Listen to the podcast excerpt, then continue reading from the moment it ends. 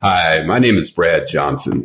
I am the host of Corner Table Talk. It's food plus drink plus culture. I grew up in the restaurant business beginning in the mid 1970s. My first job was working as a dishwasher in my dad's popular Upper West Side restaurant, The Cellar, where I'd glance into the dining room during the mid 70s and see the black is beautiful crowd that packed the restaurant on a nightly basis. Since that time, I've operated places in New York City, Los Angeles, and Las Vegas. I've bussed tables, pulled out chairs for countless guests over the years, and I've shaken many hands. I've also struggled through some slow nights, and I've co-hosted Oscar parties. I love restaurants and the world of hospitality. I'm so grateful to have had an opportunity to spend the better part of my life in them and for the broad cross section of people I've met as a result of being in those rooms. Here's a sample of what you'll hear on Corner Table Talk. Give us just a, oh, a little bit of, of what you recall about Andre in that way.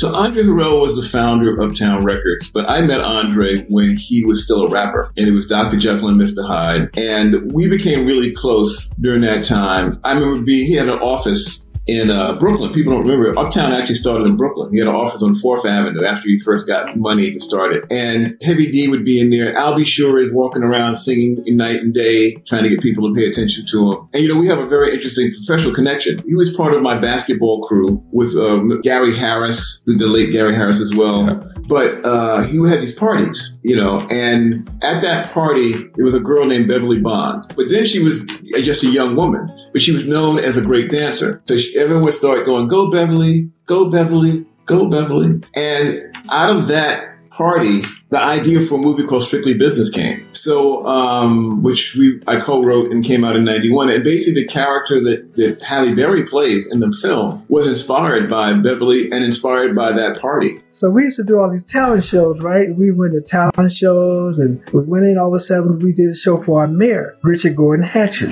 He was the mayor at the time, uh, so he was campaigning and he wanted us on the show. We played the show.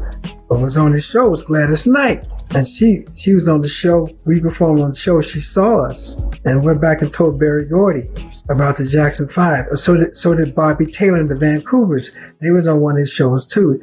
And uh, next thing you know, Berry moves out to California because he wanted to get into the film business. He's he's leaving Detroit, and that was great for us. So he sent for us.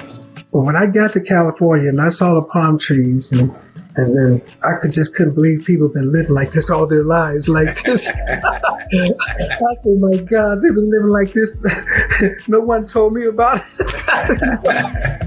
Playing with guys like Kareem Jamal, guys that read a lot. So guys were giving me books. Jim Chones gave me As a Man Thinketh when I was like 22 years old. I read those books. So just from that perspective, you started learning that. You know, Deb and I have been married a long time. So here is entertainment coming from a classic background with me, you know, sports background, but a guy that was with the Kareems and the Lou Adlers and Jack Nicholsons who on the other side collected art, who read, who did stuff. That thing. And so Debbie and I, because we were entertainment and sports, so when we had dinners, we always had a, you know, you could, like you say, you come to my house, you know, Kareem want to know about restaurants, you want to talk to Kareem, you don't know John McClain, he's in the music business, but quietly done amazing thing. He was my crazy friend, James Dean, that loved to get at the piano and sing, They can play anything. So we always had little small parties, dinner parties where we mixed different groups of people. In those environments, man, you know, you just learn so much about everything. Nick Ashford, who who we lost. I mean, I don't even know, you know, Val, how you process something like that when you lose someone who's been so instrumental in your life as Nick has. But you guys, you you developed a, a friendship before you had a romantic yeah.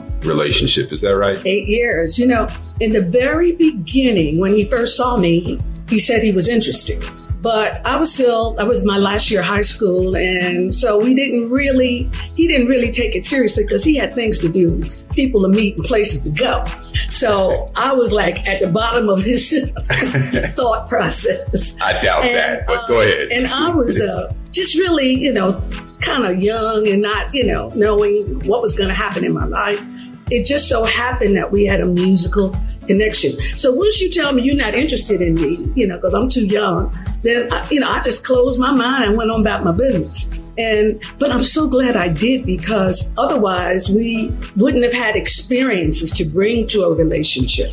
Pull up a chair to the corner table as we engage in conversations with some of the notable people I've met along the way. Before we close out every show, each week, my dear friend, Ambassador Shabazz, will take us around the world and give us insider tips on travel, wellness, and food. We hope you subscribe.